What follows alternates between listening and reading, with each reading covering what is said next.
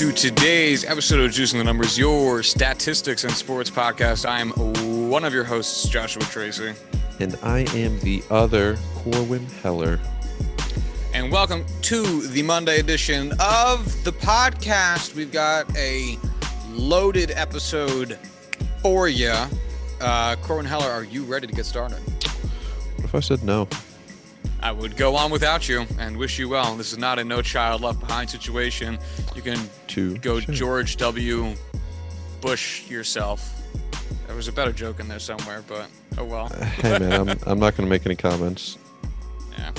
Um, I guess I guess let's start off with the biggest thing that just happened today as we're recording this. It is June 6th, um, 3:30 in the afternoon, which means that the Julio Jones trade happened earlier this morning. Finally, for once, something big and interesting happens before we record instead of directly afterwards. Um, which I can now I'm very glad Emily Nyman of Breaking Balls podcast also understands this phenomenon now that she switched her recording day. Um, because it is the worst. It's the worst fucking feeling in the world.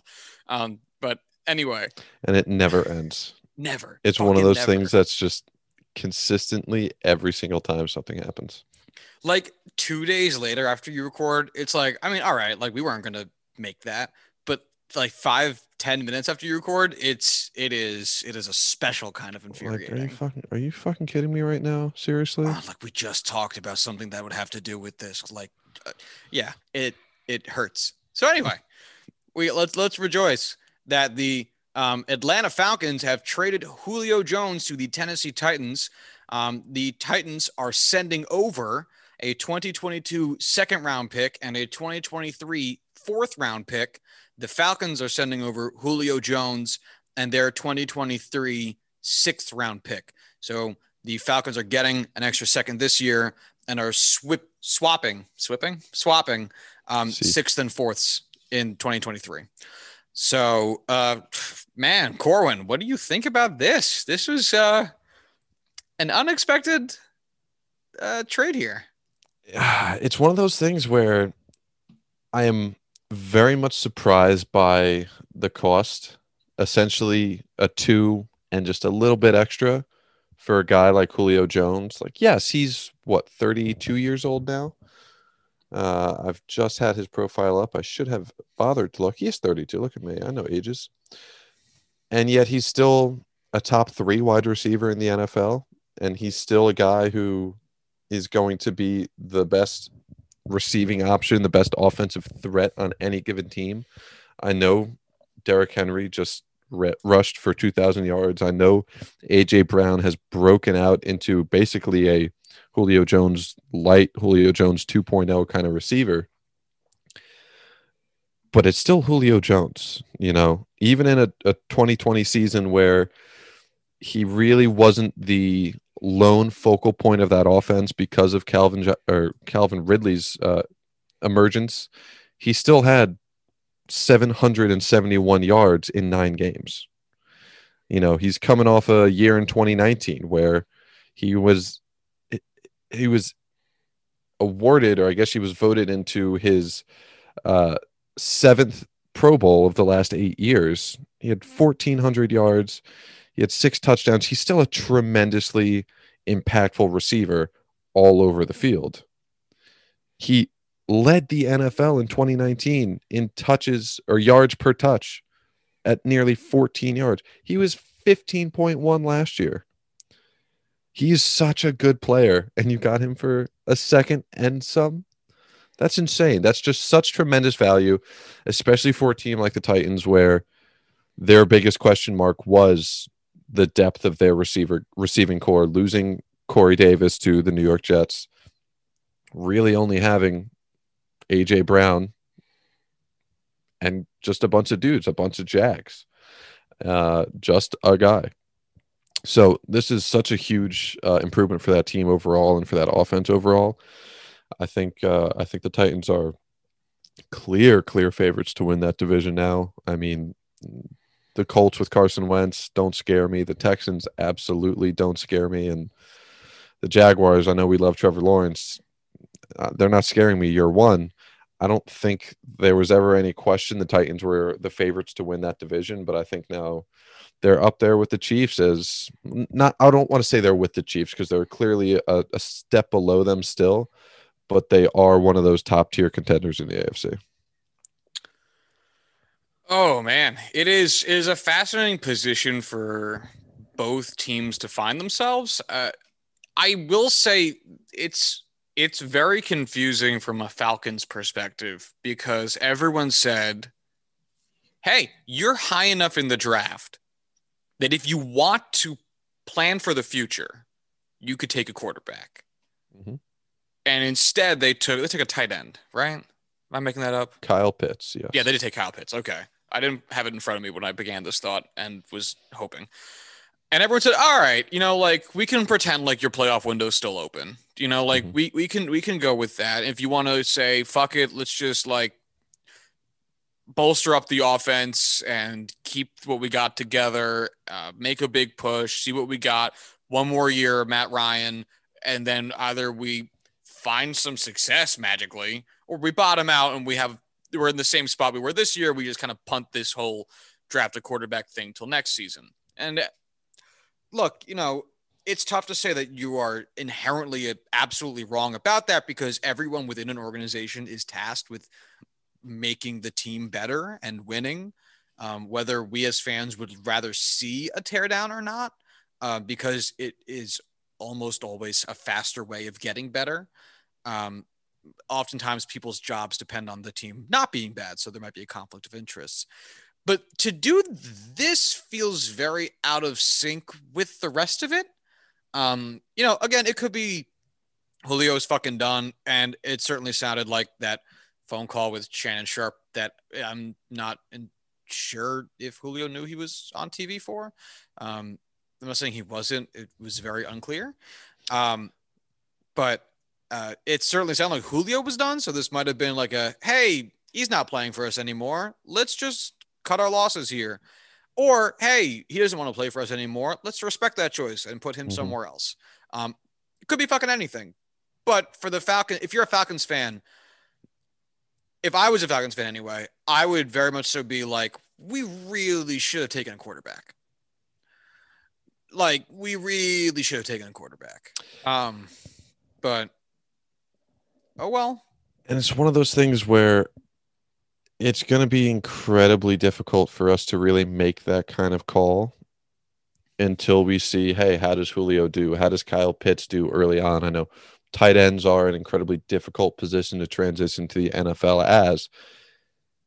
And at the end of the day, we know that the Falcons are not in a contending position. They are in a rebuilding position.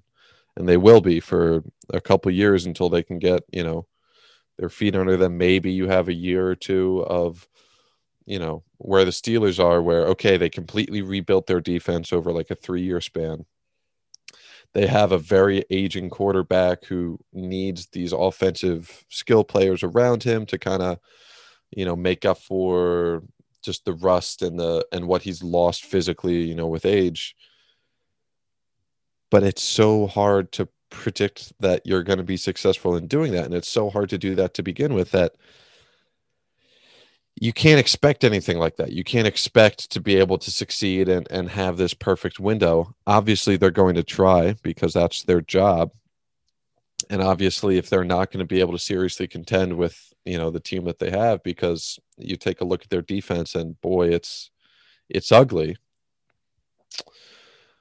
I just don't see how it's just so tough. It's really so tough. And I really don't want to make these kind of. I know we had our hot take reactions after the draft, and I know it's something that we always end up talking about, but it's something you really can't say. I mean, Justin Fields can end up busting, you know. So many players can end up busting out of this draft class. Kyle Pitts could bust along with Justin Fields. Matt Ryan could have a resurgence year. Julio Jones could be like, ah, shit, I'm 32, I'm old, I can't really perform. These nagging injuries he has every year, they might catch up to him. There's so many different things to look at. And that's why we kind of have to look at process over results, like we always say. And if they stick with their plan and, and they're able to find value with with these guys and, and it works out for them, it's I don't know. I'm at that point where it's like I just it's so hard to judge all these moves together. Um, yeah. Uh, it, uh, it, we'll need a long term perspective on it.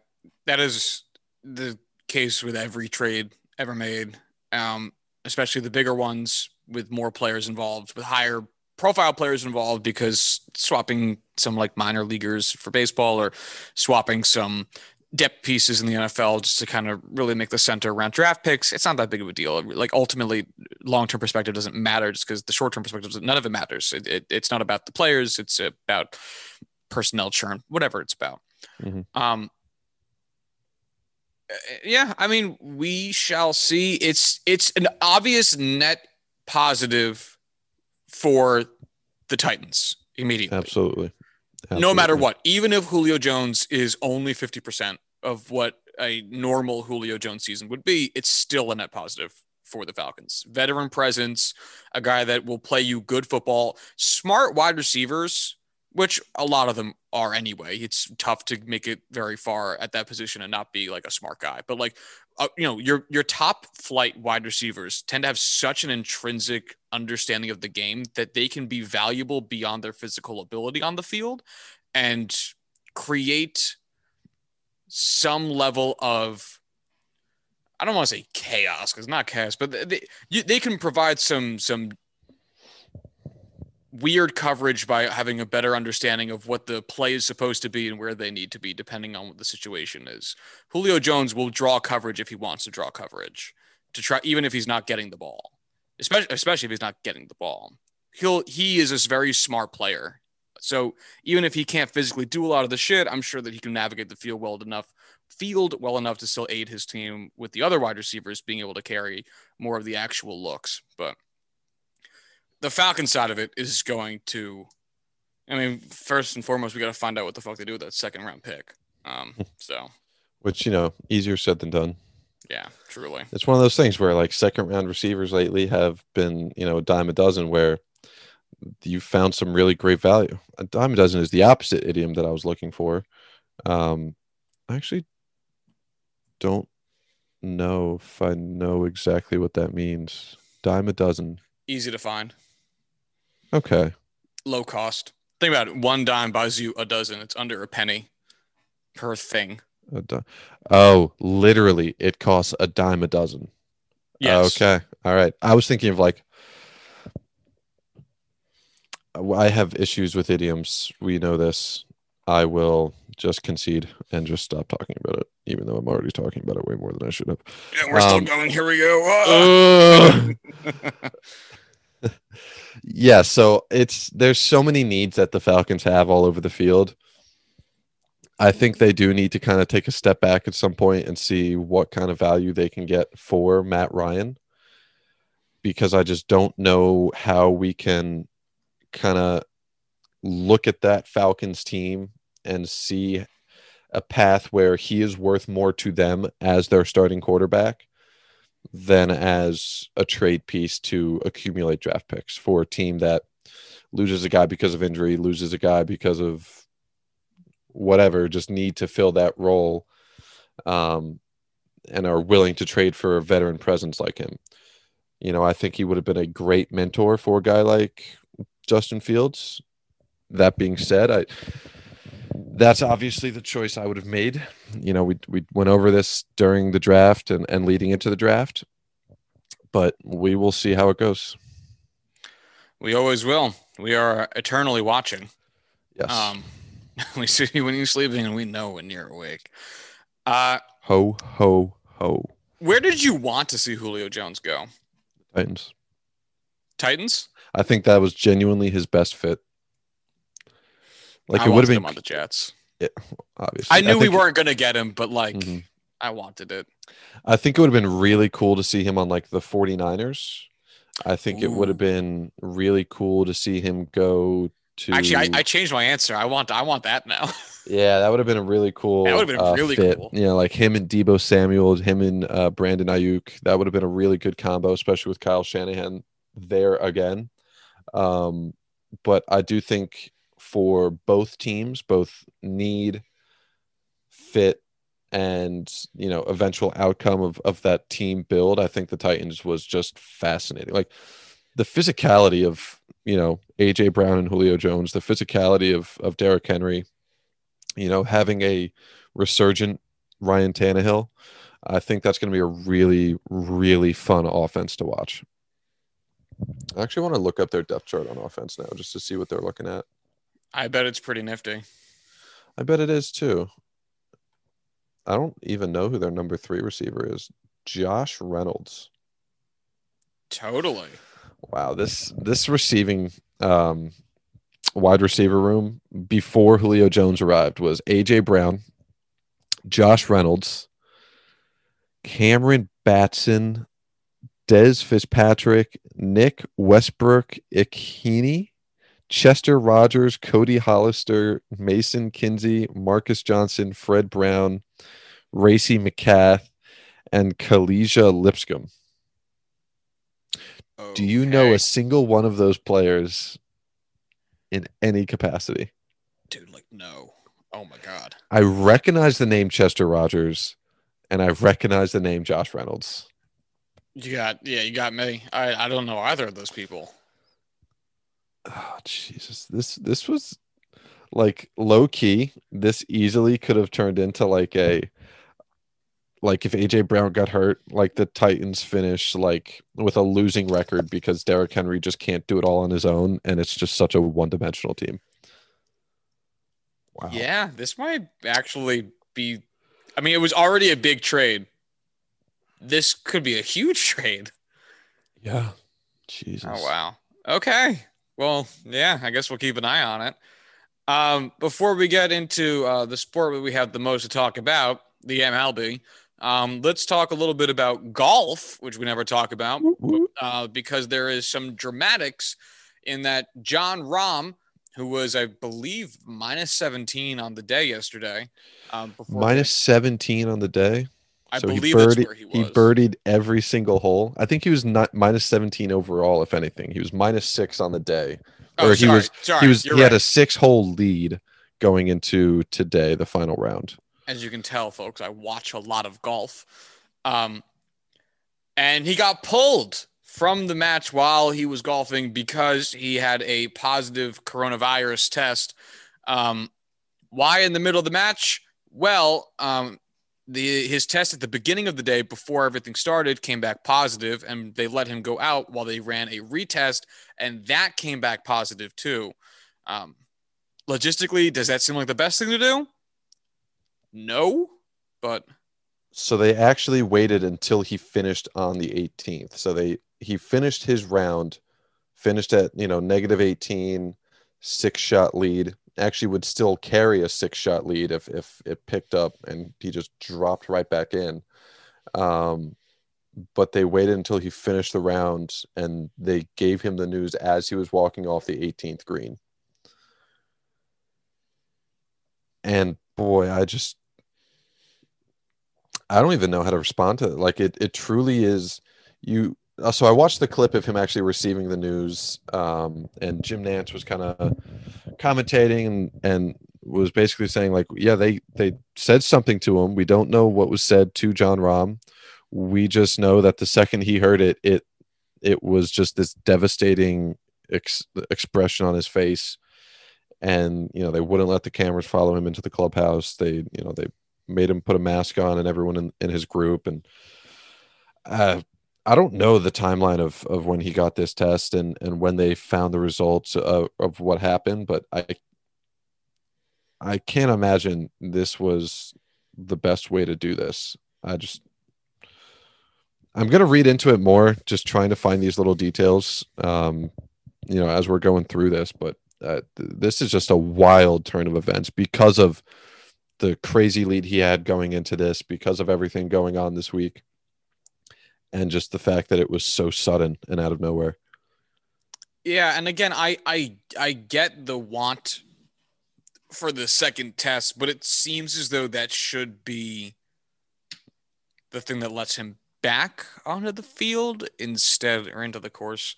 uh, instead of the thing that ultimately takes him off. Um, additionally, I am interested in hearing how he ended up in this position. So he was it was a contact tracing um it was how this all started. Uh, he was in close proximity with someone who had covid-19 so there was some contact tracing going through so they could get to the bottom of this and see who was uh, exposed. Um, because it was not a positive test and it was just contact tracing at first he was allowed to con- continue playing. Because of a weather delay they had to pick up i guess friday or saturday morning to finish the round and then continue on later on that day the test he didn't take until the test you need to take after each round so because the round technically didn't finish until the morning session that's when he took a COVID test. Mm. Then he started the later round before the test came back. And that's when this all kicked off because it was. Uh, yes. But I mean, he he had set the 54 hole scoring record at the Memorial um, when this all went down, just to give you a little bit more perspective on on why this is such a you know this isn't just a a guy who had a couple stroke lead going into it. It also was a historically great performance by Jon Rahm.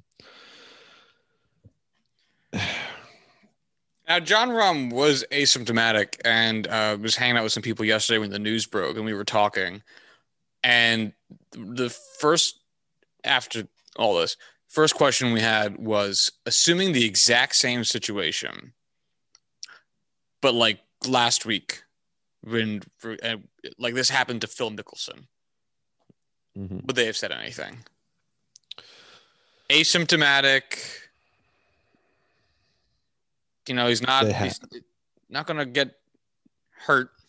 I think I think even if it was Phil after you know the third round at um, the PGA, I think they absolutely would have pulled him. I mean, yes, it's Phil Mickelson, but he only had a one-stroke lead. There was a bunch of guys right there behind him who were all within striking distance. It's not like he had a you know a record-setting 54-hole you know tournament so far, championship so far. But he was heading towards a record-setting age thing, which I will right. say has some weight. But in the moment, at the time, nobody really expected Phil to carry through the final day. Nobody was expecting him. They were expecting, you know, Xander Schauffele, I believe it was. They were expecting, um, you know, all these other guys behind him, like Jordan Spieth, to catch up and overtake him. And they weren't expecting Phil to hold that lead the far amount, like the vast amount of money, was on the field instead of the leader Phil Mickelson going into the final round of the PGA Championship. And I think they absolutely would have uh, pulled him. I just, I don't think this is anything, you know, just because it's a guy like Jon Rahm and not Phil Mickelson or Tiger Woods. Tiger Woods would be the only guy I would ever say would be given that kind of special treatment and and truly to have this be swept up under the rug. Um, I don't think there's anyone else in golf who would get that kind of special treatment and and that kind of you know PR nightmare, you know that risk to do so. So I think it absolutely would have happened uh, two weeks ago. All right. Um, it's a shit situation, no matter how you look at it, and Luck- luckily, this happened to Jon Rahm, who is a young guy. Uh, not in terms of like he'll be okay, young people can't die from this, but more in terms of uh, he has a long career ahead of him. And while this is really, really shit, um, he has a lot of golf in front of him that he can look forward to. Um, this would have been, I think, a lot more devastating if it had happened to a guy like Phil Mickelson, only because it's like, well, there goes the end of your career. Mm-hmm. Um, but yeah, I mean, it again, it is it is shit no matter how you want to look at it. So so I, I did look up some more details as we were talking. The second round that finished on Saturday morning is when he took that test. The positive result um, came back at 4:20 p.m., which was when he was still on the course. The PGA Tour medical advisor requested a uh, test confirming the original sample. That uh, came back at 6:05, which was right as Rahm was finishing the third round. So it's not like they let him play on the course, you know, knowingly positive and all of that. There, he was finishing up on the 18th as they got that second uh, test back. Okay. So PGA, you get by this time. You did this by the book, Mm. at least as far as we know. But fucking goddamn it, John Brown, let him play in like a fucking one of those CDC suits. Now it's like 100 degrees. He would have died. Oh yeah, yeah. He would not survive the day. Um. Anyway. All right, then I guess let's take it into the wide, wide world of baseball, um, where shit done be going down, son. Uh, I guess let's start with probably the pettiest thing, but also has real world consequences um, that I think we've ever talked about. Um, only because it is an interesting cross section. Uh, it's like a meta conversation for us personally, in a way. Anyway, last night, uh, I guess June 5th, um, dates is hard. Um,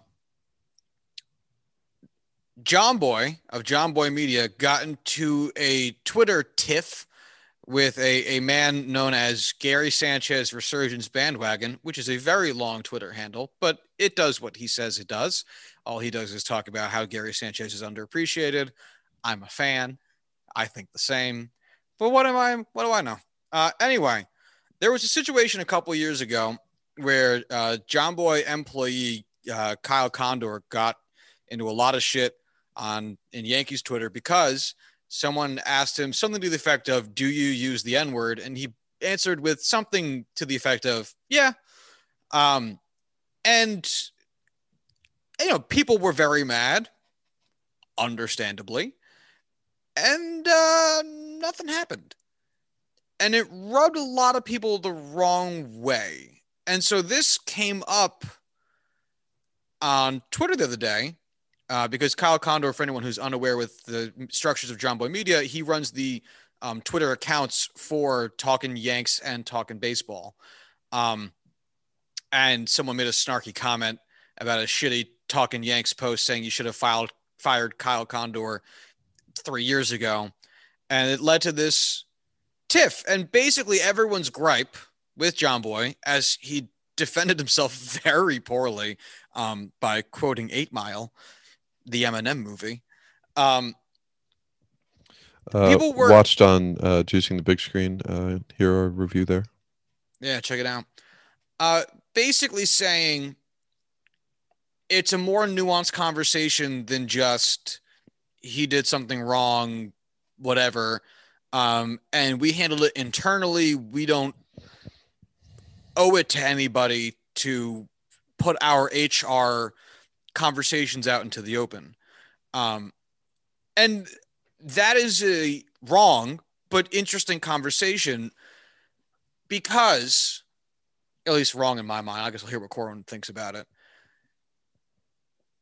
I understand that Jomboy and Jake started their whole thing as like a hobby. They both had other jobs. It started as a hobby, and then it got very, very popular, and now it's an entire company in a very real, very true sense.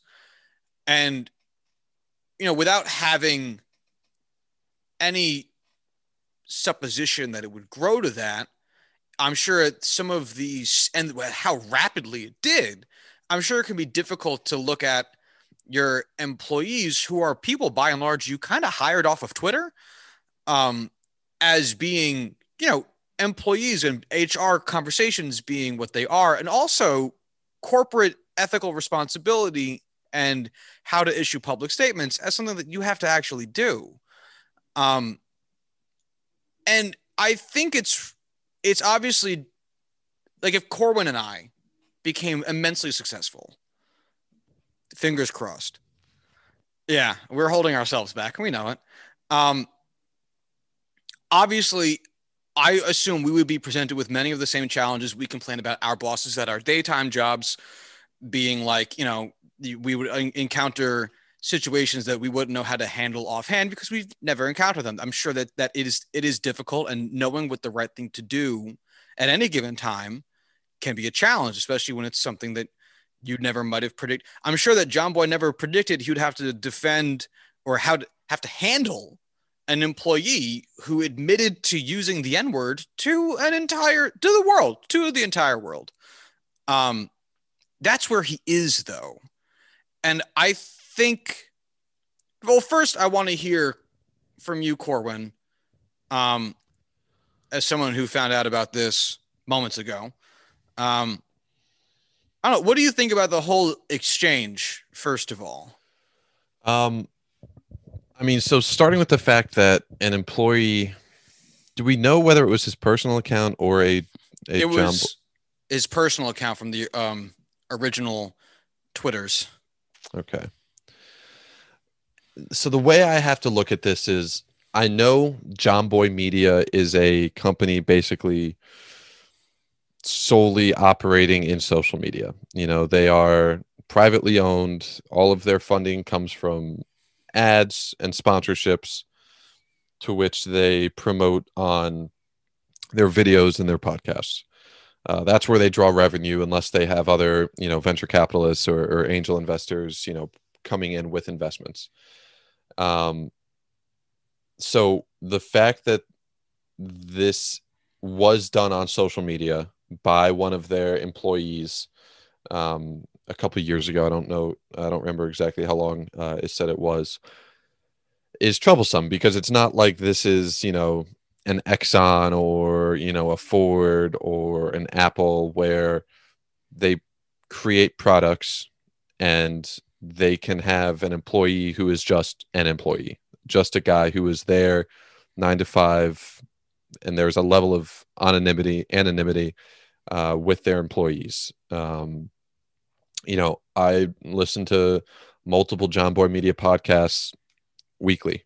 I watch a ton of their videos that they produce, whether it be breakdowns or or Jomboy and Jake TV, or I am in a you know a big fan of Jomboy Media and all that they produce. I had no idea who Kyle Condor was before this broke. I've I've never seen him in any videos. He's not in anything I watch. He's not a member of the on-screen personality outside of possibly you know office vlogs or, or cameo appearances here and there. So i think in that regard he can be treated as just an employee not necessarily a public face. And that's where i think there is this kind of gray area where the company itself is you know social media focused.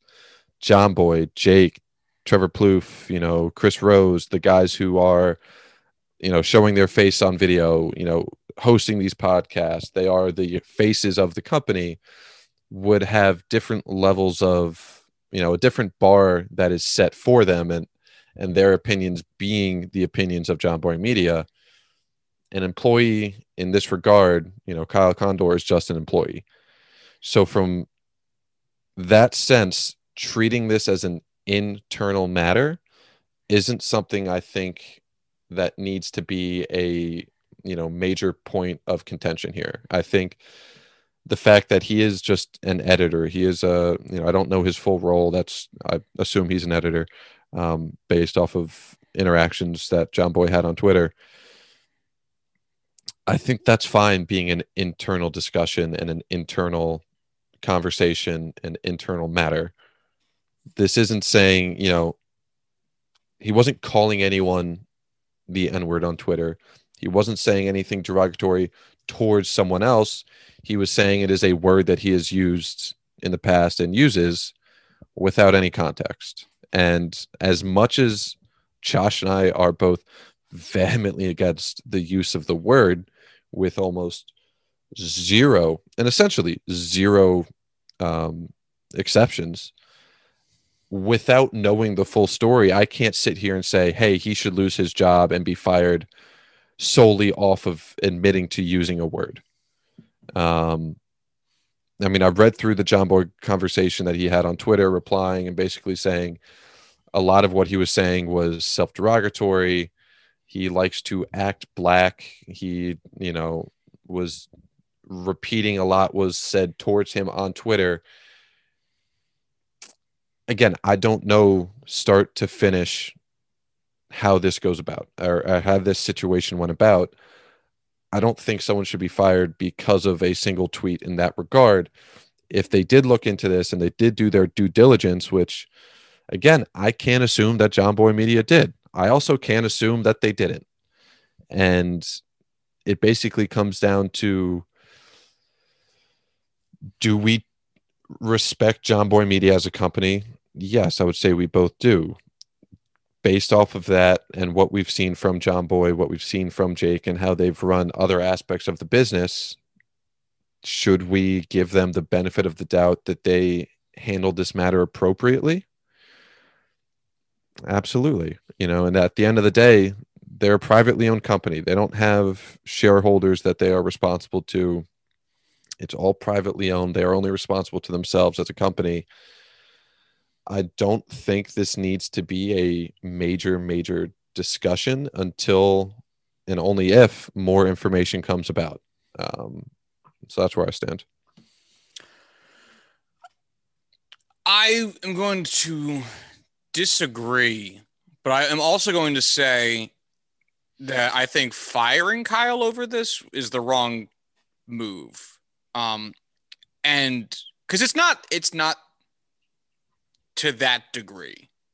I don't think not everything that is offensive that someone says warrants. There, there there's a sliding scale of punishment that meets the you know requirement of what was said or done, and to what extent that is I don't think you or I are going to have a real answer for it because we're not involved in the company, and uh, it it doesn't affect us in that way. Uh, I think it's an interesting conversation for us because we are find ourselves in the position where we are also podcasters. This is what we do, not for work, for fun. Uh, and again, it's it. I I can see how insane it might be to eventually have an employee while I do this and I would want a fun, easygoing office. I wouldn't want to be like a boss guy. You know what I mean? I totally get how being a disciplinarian of sorts could be a really difficult position to be in in general and especially when it comes to something that would be a legitimate HR concern. So again, that's really where I, I would focus on it. What I think that they're wrong about though is the concept of issuing a statement. And I because imagine the Houston Astros never issued a statement after that guy, that that that junior GM, that assistant GM got fired after he was sexist towards yeah. the female reporters. That's a private company. That's a private mm-hmm. company too. They don't have shareholders. Theoretically, mm-hmm. they owe nobody nothing. And much the same way, they could just say, go fuck yourself. We're not going to say anything about it. We handled it internally. And I would be hard pressed to imagine any of us would be okay with that. And that's the other thing that I think is difficult because I can't. Jomboy and Jomboy Media have released many statements about, like, hey, here's something cool that's happening. We are starting the Chris Rose podcast or the Chris Rose rotation with Chris Rose. And like that stuff's fine. I all I see how it can be super weird to have to transition into this kind of heavier subject matter coming from a medium that I think is built more towards lightheartedness and you know like jovial accessibility but i do think they should have said something that said that they were aware or like whatever the big difference for me between this and the Houston Astros incident was, you know, I don't remember the specific details. I recall it being sexual harassment to some degree. If you would, if you can agree to that, or, or if you have a better idea of, of what it was. It, it, sure, that sounds right. That has a clear victim. He victimized, you know, women within the organization. He victimized people and fellow employees, fellow people. Whereas this was merely a question that he answered. And to that regard, if the Astros didn't release a statement after employees were sexually harassed, after there was you know a sexual harassment incident, and it was between multiple employees, multiple people involving an employee in any capacity, I would say absolutely ethically, morally, that is very wrong. You can't just sweep that under the rug and just expect it to go away. With this, it, it's I feel like there is a significant difference because again, nothing was directed towards anybody else. It was a question that was asked on Twitter. They answered it. It's not the answer you would want to hear in any capacity, and it, it's you know objectively the wrong opinion to hold but i it's a it's an employee's personal account without a you know a victim in this exact incident i don't know if i would necessarily would I don't think it's nearly as necessary for them to have released a, a, statement, even if we would have wanted them to address the situation head on and you know be like hey you know this isn't the right opinion. We can we like kyle. He's an excellent employee but there are certain levels of ignorance and opinions that are ignorant that he has expressed on twitter and we're going to work with him to you know expand his understanding of what these words mean and, and something to that capacity i think would have been the perfect move Right. Them not saying anything at all is definitely not the choice we would have wanted or we necessarily would have made. But I don't think it's something I can necessarily hold against them. Well, I think for me, it's the idea of communication. It's the idea of we are going to be upfront, whether we have firm information for you or not. We're going to let you know. Because let's think about, again, one of your and my biggest gripes with our favorite sports leagues horrible communication skills, no ability, no transparency. Even if it's like, you know, hey, we don't know what's going on. Uh, MLB, we don't know why there's so many injuries, but we are aware that there are more injuries this year, and we're going to be looking into why that's the case. Um, something generic shit. The idea that you are to be that there is a corporate effort somewhere in there to be honest with the people that your stakeholders, right? Because think about imagine imagine if you were you know, a black fan of Jomboy Media, and they, here's a guy saying, you know, nothing directed at anybody, but still kind of dodgy. I think you'd want to imagine that Jomboy and Jake would issue a statement that shows that they're hear you and that you know you matter to them well they might not you know they're probably again again however they discipline kyle who gives a shit it doesn't that's really so secondary to the conversation because it it's again it's this idea of how do you scale up and where does that communication come from and how do you do it and i would think especially if i was running an organization where one of the main things I did was criticize another organization. Again, very much so justly. Everyone has every right to complain about MLB. They are awful mm-hmm. at what they do. But if I'm going to run a company that very, very largely criticizes other companies and how they handle their business, I would think it's very much so in my best interest to make sure that I am taking care of my shit at home for one, my own credibility. For two, because it's the right thing to do. And for a third thing, so that people who want to get in or are already involved, in, eh, you know, listeners, people who buy merch, whatever, are heard and understand what this is about. And again, that's not to say you have to assign any severity to it, because like that generic statement that you kind of just like made off the cuff, yeah, perfect. Um, we're aware of what one of our employees said online the other day. We understand it was very hurtful to many people. We apologize for that. It's not our beliefs. We will be handling the matter internally. Generic fucking yep. yeah, generic corporate speak. Who gives a shit? It because it's this. The reason that he got into this this little tiff on Twitter is because they never said anything, and they didn't have to say much. No, but they never said anything. And I, eh. Yeah.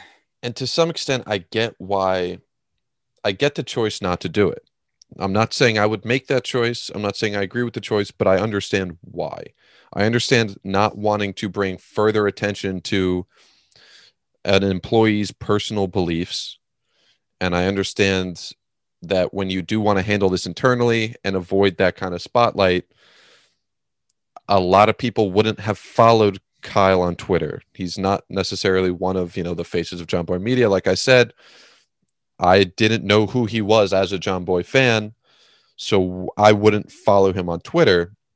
So I think there's a much, much, much smaller part of the Jomboy fan base that would have ever even seen those comments, let alone, you know, the number like compared to the people that actually are fans of Jomboy. Yeah, at the time it was much they- more just a segment of Yankees Twitter that that would have seen that shit. Right. So I can understand why, hey, this is a very small incident now, regardless of what was said and and you know the actual incident itself. It's not something that's widely spread. It's not something that's widely known. We don't want this to become a major incident to drag, you know, the name of the company and the company itself through the mud because of, you know, people's reactions when we release a statement from our company account we're going to handle this internally we're going to deal with this internally we just can't you know the whole the reason why pr exists is to manage these kind of um, reactions from fans from uh, stockholders from shareholders and to manage that reaction i i can 100% agree why in their mind the best way to approach this is to completely limit the amount of people that are even there to react and just keep moving on with where the company was moving, especially at a time when they were much more vulnerable as a company uh, to that kind of uh, negative press. It is um it is very interesting very small. Again, I don't want to make this sound like this is anything huge um because again, whatever happens with it out of out of on the the the sliding scale of racially charged comments, this is definitely near the bottom. Um which is that saying much? I have no idea, but I would think that of all the things, especially in the sports world, we see on a day to day basis of how horrible people can be, this doesn't really scratch the surface too much. But it is an interesting case point because if you think about sports podcasts, Jomboy's kind of the first guy to get up on the top by himself. You know, I think when a lot of people start podcasts, the Jomboy way of like path to growth is like, you know, the fantasy. It's like what you'd want to do.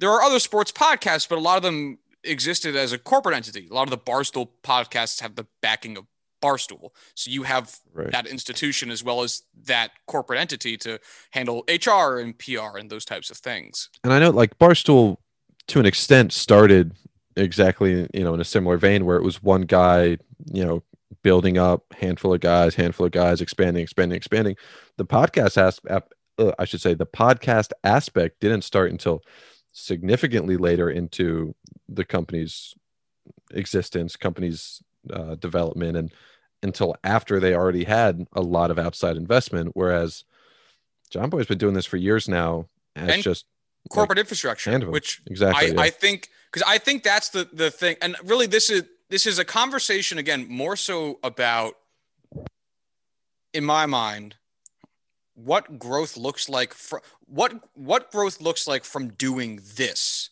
You know, if if you listening at home are going to start a podcast, you're obviously doing that for yourself.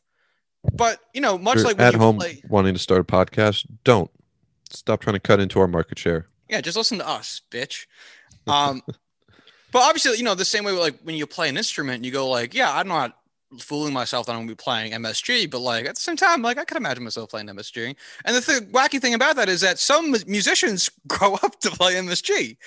Um, and what that change looks like, I think, especially in the, the case of John it can be very sudden to where I'm sure they have an HR person. Maybe they don't, though. I would think that it would be smart for them to have a PR team. They might not because they've been doing a lot of it themselves. You know, there's there's an infrastructure that while it can be very grating as someone who works in the corporate world, does also exist for a purpose. And to expand at such a pace and to have to handle some things that you probably weren't anticipating handling. And if you had done this at a corporation, you definitely never would have had to handle. It can be odd. And I think this is a learning experience for Jomboy Media. I would, again, on a very small scale, don't want to make this sound big, uh, but about how you communicate issues with the public, which again is something you don't one consider when you're starting a podcast, and two probably anticipate yourself doing much anyway. Right. Um. So it, it's an interesting again meta conversation for for us as you know well, indie podcasters, but still podcasters. Yeah. You have any final thoughts on the matter? I did, and then I was like, eh, it's it's not really. I was just gonna say my company doesn't even have an HR department. Like they've been around for 35 years and and boy do they need effectively are successful financially, but yeah, they they do need one, but yes. Yeah.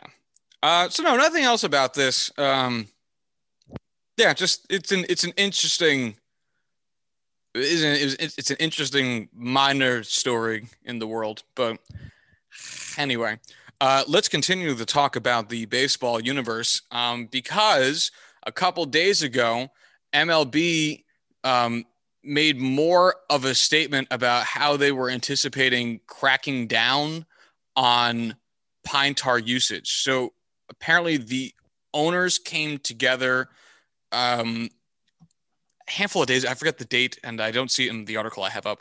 Uh, basically, say deciding we want to crack down, and then Rob Manfred was like, "Yeah, yeah, yeah, let's do it." Um, and yeah, yeah. um, and then it, of course, when baseball wants to do something, it magically can happen very fast. Uh, and now MLB has informed owners uh, just Thursday that it is um, going into their next phase of banning foreign substances, which would apparently include a 10 day suspension, which for starting pitchers is essentially two starts. Um, if you have a six man rotation, it's, I guess, one start. Um, but Corbin, you look like prime to say something. I just, I want them. It was this whole thing of we had this discussion at the beginning of the season, and basically what it came down to was hey, one way or the other. We just want them to stick with it. And we just want them to make a clear, concise, decisive decision about are we going to allow it? Are we going to ban it? And if we do ban it, actually do something about the people that use it. And the whole everything what we've heard so far through the season was we are going to monitor this, we're going to study this, and at the end of the season, going into next season, that's when we're going to take action against players.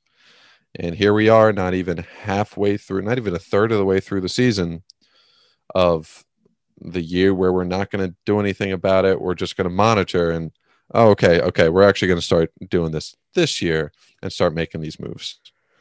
And it's, I agree with them doing it.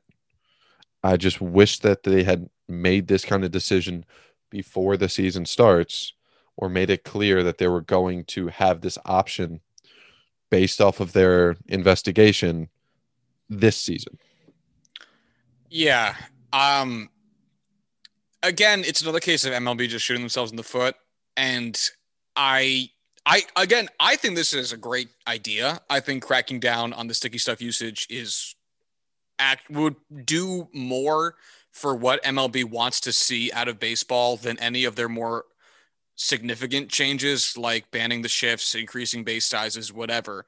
If you want more contact, then forcing pitchers to not use Ill- illegal substances, which would force them to probably throw a little bit softer because they might not have the command they have while being able to throw it literally as hard as they can, while also reducing some movement since they won't have the um, advantage with their uh, spin rate might end up actually leading to some more straight and slower balls, which what what I saw from uh, a couple of the ESPN and Sports Illustrated articles that I was reading about this was guys are throwing so hard th- so much because they can throw every single pitch at a hundred percent every single time they throw it because they know they're going to have that control.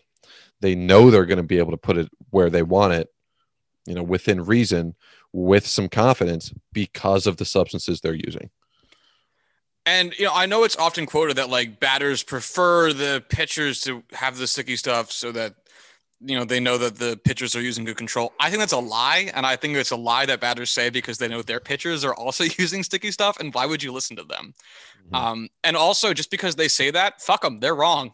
like they are absolutely wrong because I bet you anything that if they had the choice between facing a 101 mile an hour pitch up and in from a reliever uh, in the zone, in the zone, not like up by the head, in the zone, but like top right hand corner for, you know, uh, for a batter, I bet they would much rather have that pitch be thrown 96 miles an hour because the pitcher can't do that correctly without hitting them. And I bet you, tell you what, if enough batters get hit, eventually pitchers will have to adjust to the fact that their shit doesn't play the same way and they will throw differently. And that seems to be what we want to happen if we're going to start talking about moving the mound back. So mm-hmm. I this seems like the most obvious solution. But again, classic MLB to do this not even in the middle of the year. And just to even go back to that statement of like, oh, we're okay with them using foreign substances so that they can have control. They're not hitting batters, you know, we're okay with it to an extent that was also something we've been hearing for like a decade where oh forever yeah this isn't exactly the way they've been using it in the past you know this isn't them using the rosin bag on the mound this isn't them just you know using a little sunscreen using a little rosin a little something here something little there just to get a little bit more grip on it this is an explosion of you know highly controlled you know um, mixtures that are adding hundreds upon hundreds of RPMs to their fastballs, their curveballs, their sliders to the point where this is nowhere near the kind of abuse that we've seen from uh, pitchers in the past handful of years. And, you know, in these articles, you know, teams are hiring chemists to develop the perfect mixture for their players to use and pitching coaches are telling them to use these materials in any possible mixture that works for them because otherwise you're behind the curve and and you're going to fall behind if you're not and it's it's like an arms race where it's a cold war of sorts where nobody's taking action because MLB is saying, "Oh, we're going to see, we're going to wait and see, we're not going to make any decisive action." So everyone is just rushing out to see how far they can take this as quickly as possible just to gain that competitive edge. And I, I do think it's a confluence of things. I do think, you know, in addition to the fact that it at least it feels as though the um, aggressiveness of the sticky stuff and its widespread usage has gotten more aggressive and gotten more widespread. It is coming at the same time as, um, you know, pitch shaping, pitch design has gotten more prevalent and become more employed by teams, which is a good thing. It's much the same way as when MLB changed the ball in 2017. They were doing it at the same time as more players were coming up through the system that had gotten told about how to adjust their swings to get more loft, to try to get balls more in the air and lead towards more home runs instead of going towards a more traditional inside out swing. And those mm-hmm. two things together led to the, the gigantic jump. The baseball was a obviously a very big part of it, but it also didn't help that so many batters were also doing the more upward swing. And I think we're probably getting a lot of that here as well. You know, uh, basically what I'm saying is pitchers are also very good. Mm-hmm. But as pitchers get better, the idea of that control gets less so, hey, don't hit me, and becomes more so like, I'm going to throw a slider that slides so fucking far my manager is going to catch it in the dugout. And at some point, you have to look at the quote unquote control that pitchers have and say, that is too much. Um, is this going to be a perfect science? Absolutely not. You know, sunscreen is legal because pitchers can't just be it, yeah. thrown out. Yeah, they can't just be thrown out there to burn to death. Yeah. Um, Hey, uh, we're actually going to ban sunscreen, so we're going to force players to have a higher risk of skin cancer because uh, we we just don't want to risk you mixing it with rosin. Right, I- which would be uh, insane. Which is why it'd be it'd be illegal. Which is why they couldn't do it. Um, so whatever MLB's solution is going to be here, it's probably going to be a very lengthy list of approved and and not approved substances. Much the same way they have a very lengthy list of approved and not approved substances for PEDs. Even things that wouldn't be considered PEDs are considered PED. Like you, if you take the wrong form of diuretic, that is going to be considered a PED because it can be used to flush PEDs out of your system to help you pass a PED test. So that will go on the exempt list. And I'm sure MLB is going to end up having some very goofy lists like this where there'll be like an approved MLB MLB approved brand of sunscreen so Mhm. that they can have the Absolutely. exact chemical makeup of it to prove it.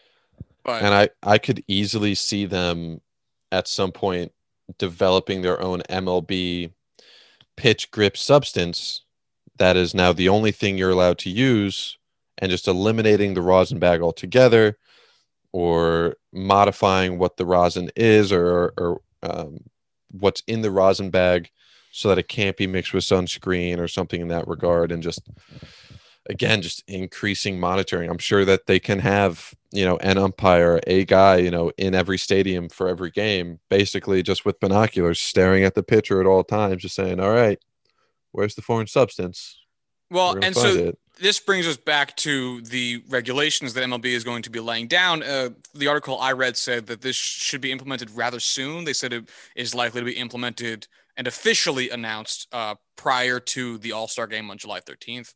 Um, but they said that the umpires are to should or players teams should expect umpires to confiscate um, eight to ten balls or hats or you know some piece of uniform um, per game.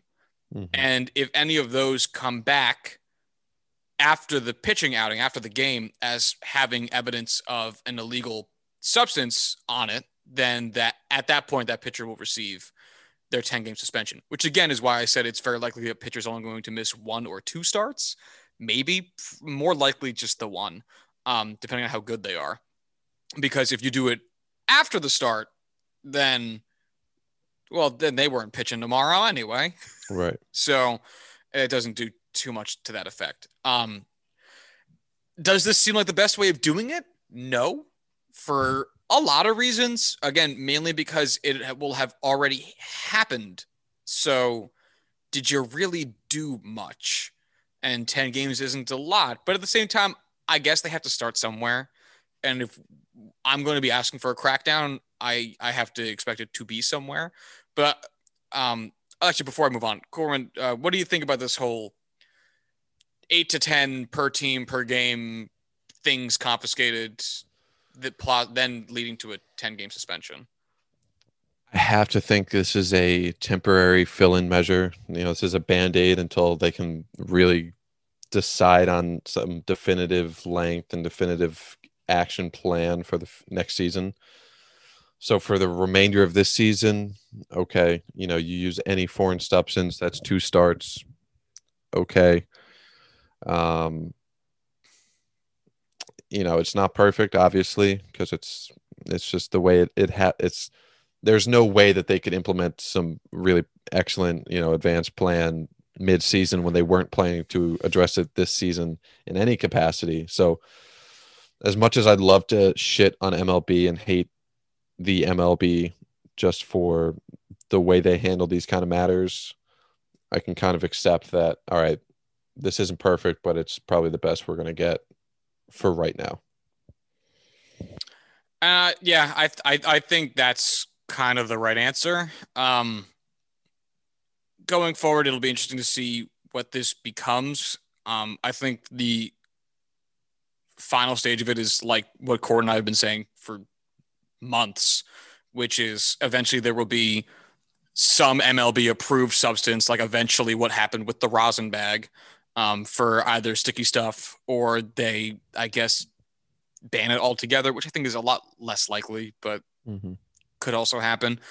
Um, But yeah, it'll be interesting to see who the first guy is that gets suspended and will probably be Trevor Bauer.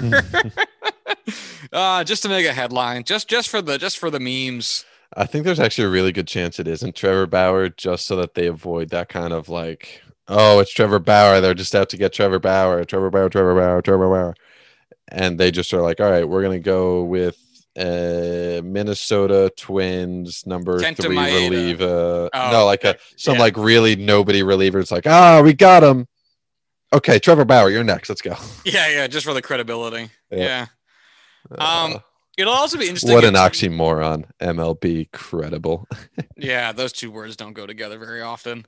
Um, it'll it'll also be interesting to see if teams like make decisions around it, like ten games. Like, you know, we really need to win this one to like take our division, void the wild card. Like, you know what? Sure's, sure, sir. Lather up, bitch. You're going you're going out there slathered in pine tar, and we'll just miss you through the rotation one time. Hey man, we know that if something happens in the World Series, nothing's gonna fucking happen. All right, guys. It's oh just no, a piece of you're- metal. yeah, it's just a piece of metal. It's like, all right, so game seven. Okay, here's a 55 gallon drum of pure pine tar. Honestly, Dip though, the ball in it as you go up there. Not even game seven, because think about it. After game game game two. four, game four. Well, no, because game two you could pitch game seven. Game three you might be able to pitch game seven, but probably so. Really, all right. Game, Game your three, game four, three, five, six. Yeah. yeah, yeah, and seven. Game games three through seven are the Pine Tar games now Nope. in the World Series because yeah, you're right. Like, oh no, I'm suspended for ten days. What will I do? I wasn't gonna pitch any fucking way. Like, fuck off. Oh god. It's almost as if the Astro scandal was majorly important, not just in this case, but to set a precedent for future endeavors. Yeah, actually, you know what? That's kind of interesting because what if um, I don't I don't want to pick Jacob Degrom because I really like him and, and he's very good. Um, I watched him last night against the Padres. Oh my god. Padres. What if Joe stupid. Musgrove? What if Joe Musgrove got caught with um pine tar, and he was like, ah, yeah, but like Jayce Tingler told me to do it. Would MLB then suspend Jayce Tingler? Like if MLB drags their feet on this, because the whole thing with the when Astros thing, MLB drags their feet with this. when? Though because the whole thing with the Astros thing is you know MLB didn't act very fast and then players were on other teams and they were like ah what are we gonna do? And then they just like you know kicked the manager out of baseball for one short year and um, kicked the GM out of baseball for one short year. And that was it. I mean so if if MLB comes Honestly. for Chris Paddack and Chris Paddack just goes Jayce Tingler told me to do it I mean they have a precedent Yeah. In all honesty, Carlos Beltran was probably the one who got the shortest stick, shortest end of this fucking Yeah, sure as end of the stick. Yeah. because he was the only one to like genuinely lose his career over it. Yeah. Best best manager in Mets history. Never lost a game. R.I.P. Um, Fucking a. yeah. Oh man, it'll be interesting to see what they do. I'm sure it won't be good, but we will find out. Um, I do have one final thing. It wasn't what I had talked about on Thursday, but I am curious about it. There's been a lot of Giancarlo Stanton discourse as of late. Um, and I wanted to share some results of his past three seasons so far with the Yankees. In it, so he got traded to the Yankees right before the 2018 season. So his career with the Yankees is a, a full 2018 season. Um, and then, you know, 2019, 2020, and 2021. So this is his fourth year with the Yankees. Uh, what do you think his combined war with the Yankees is? I'm gonna be honest, I missed the the only part of the sentence I missed was the name of the player you were discussing. Giancarlo Stanton. Oh. Uh career war with the Yankees over four seasons. over four seasons. Yeah. Well, in- including this one. So, you know, this has only been 60 some odd games all together of te- team games anyway. Uh 6.4. Uh, 5.7. Hasn't played many games. No. Do you know what his pace is per 650 plate appearances, which is one full season? So his season pace? Like 10 and a half. 3.6.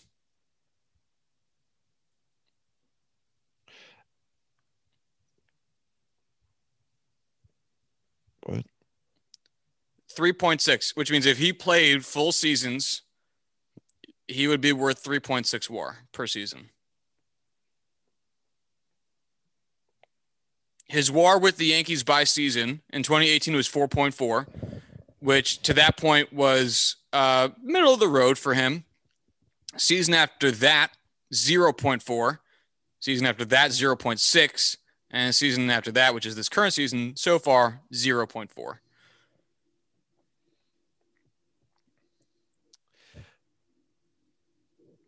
Uh, that's just, that doesn't make any sense. It doesn't. I was very surprised when I saw that because my initial reaction was Giancarlo Stanton has been very, very good. I, I you know, obviously he's been hurt a lot. Yeah. Um, and the DH part doesn't really help his war.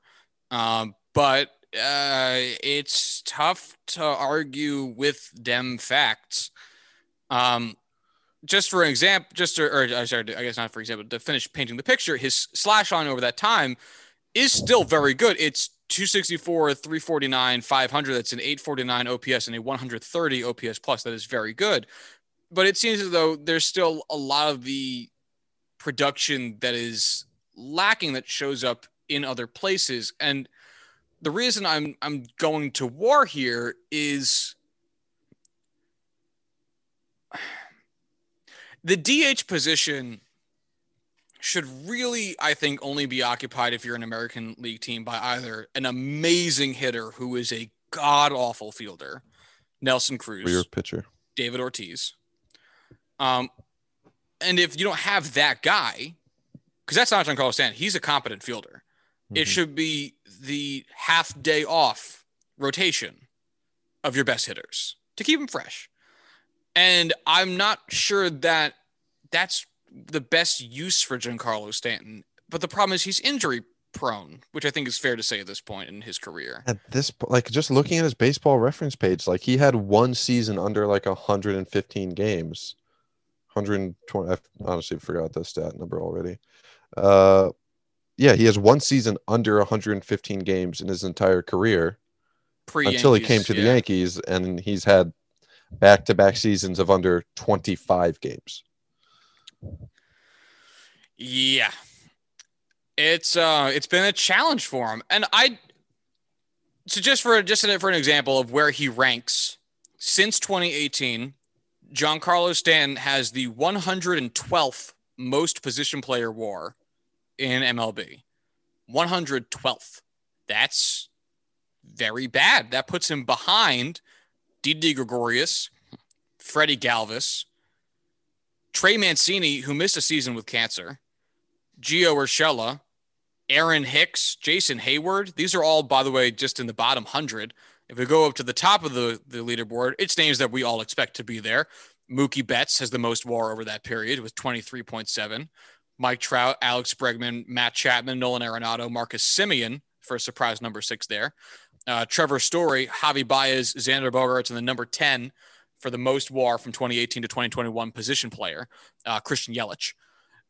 Uh, Aaron Judge, by the way, number 13. Um, but Stanton's sitting there at 100, what did I say, 127, 117, some shit like that. It was low. I don't remember.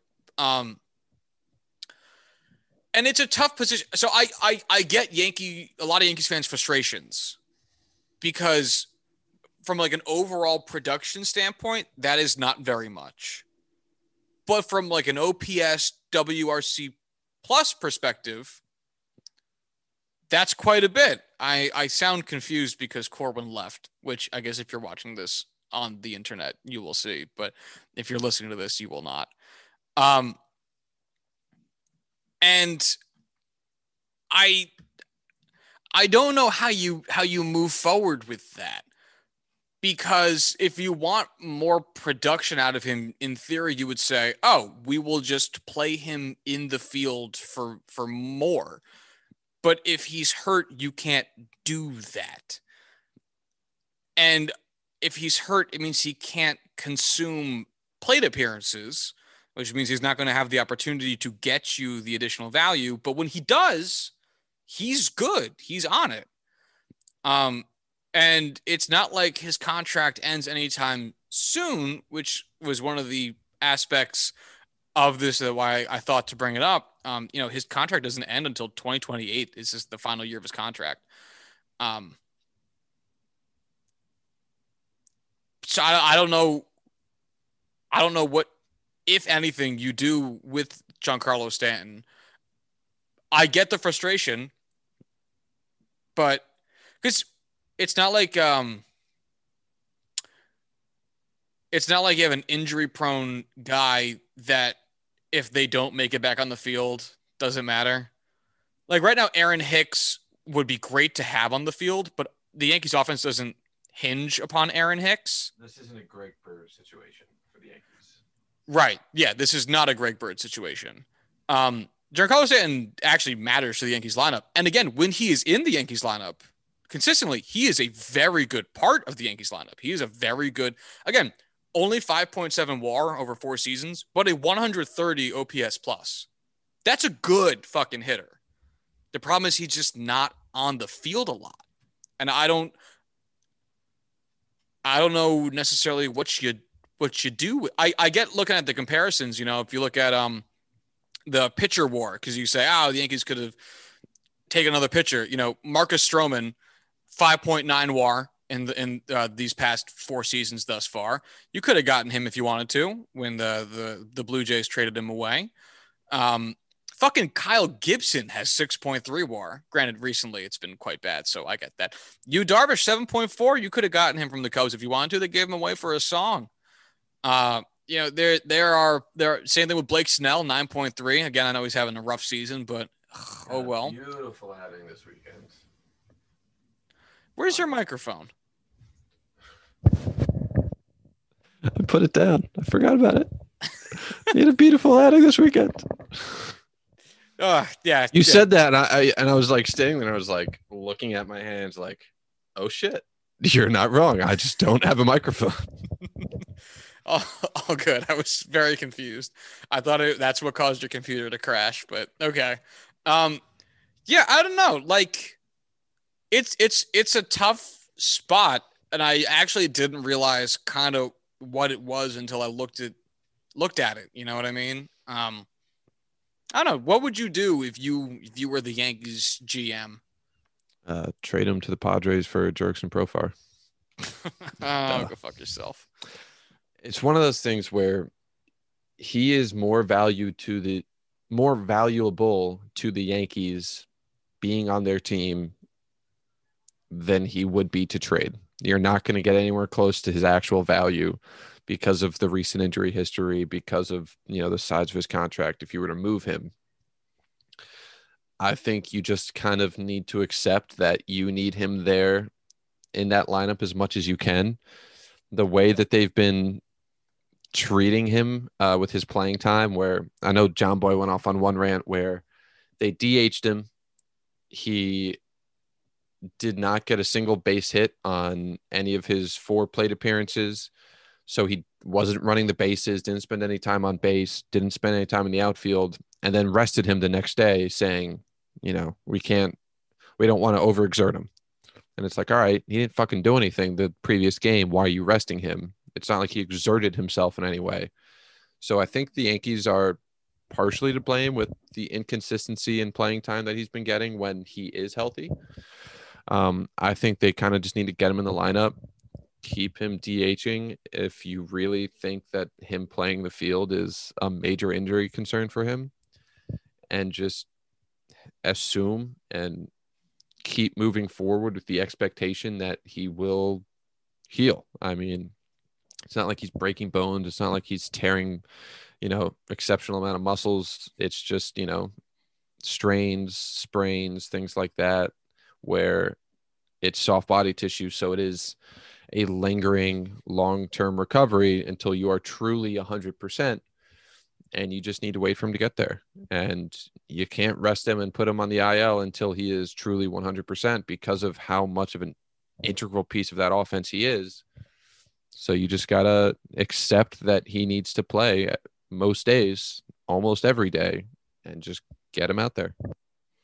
Yeah, I mean, I I will disagree with Jimmy on that only because the Yankees opted not to give Stanton a rehab stint, which that I would be willing to say the Yankees were wrong about. And in place of a rehab stint, they've been opting to do this long rests major league rehab thing, which okay, I I like they're trying to ease him back in without the rehab stint, which right. again, I don't understand. But if that's their approach, then what they're doing makes sense.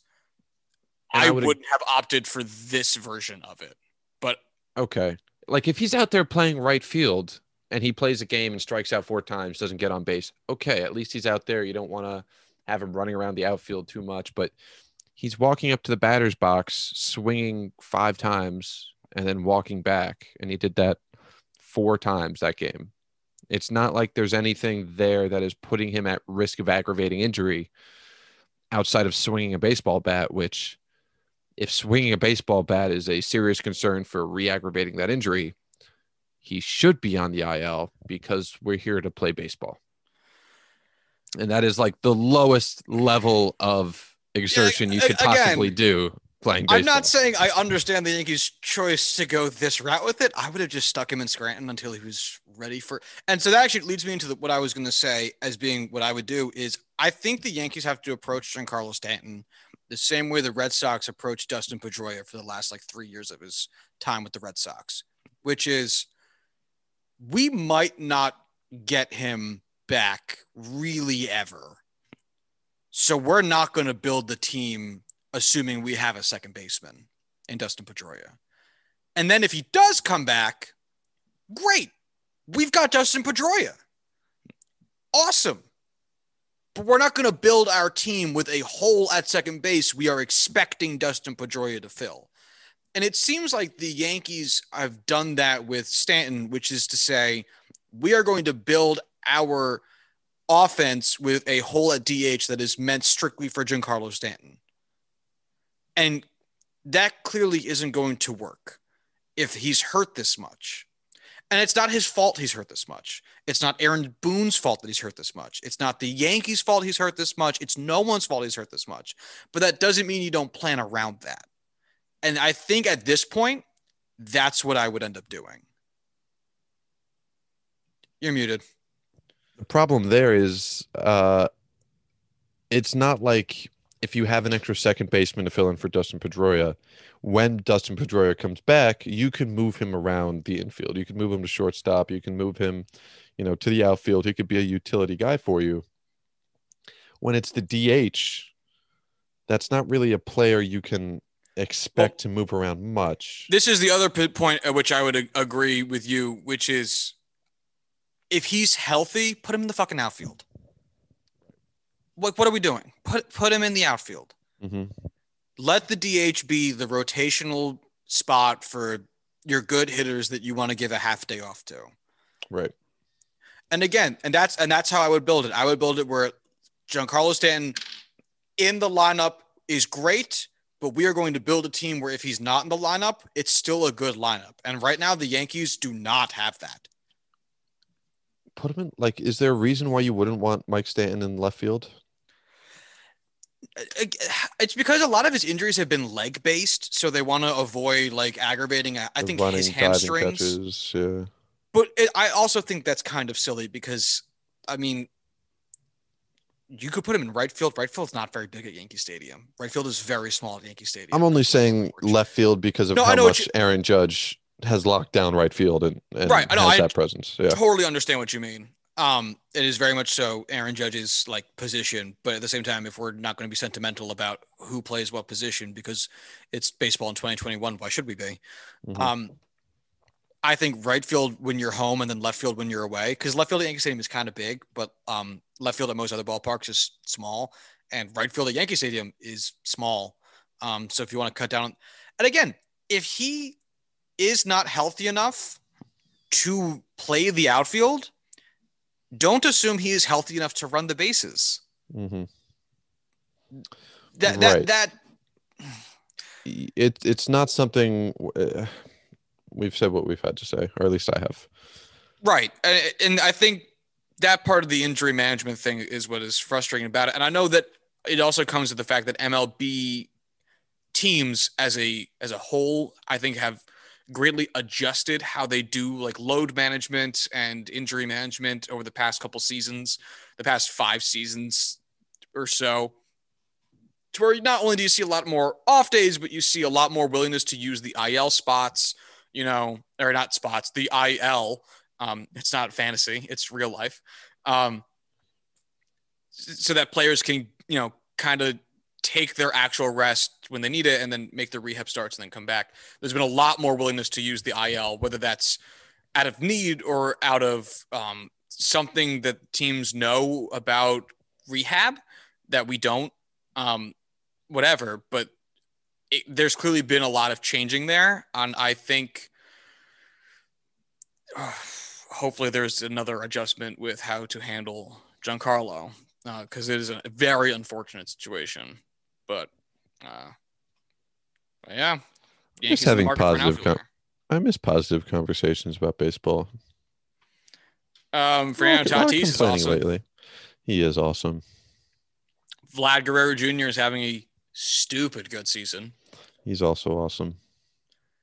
Uh, the Braves are a mess, but Ronald Acuna is great. He's pretty cool. Uh, who else is good? Marcus Semien is a fascinating story, and I'm very happy for him. But I'm also a little bit sad for him because depending on what happens, he might be super hot at the worst time to be a free agent shortstop because there might be like nine amazing free agent shortstops. Um, but You're not Still. wrong. That it's uh it's crazy how important the position is. Literally the most important position on the field outside of the pitcher. And it's like you are going to get whichever one you want this year if you are team bidding. seriously, it's like, oh man, uh, Marcus Semien, I'm finally going to hit free agency off of a really good season. Oh, what's that? Carlos Correa is also hitting free agency. That's okay. I'll be like the second best shortstop on the free.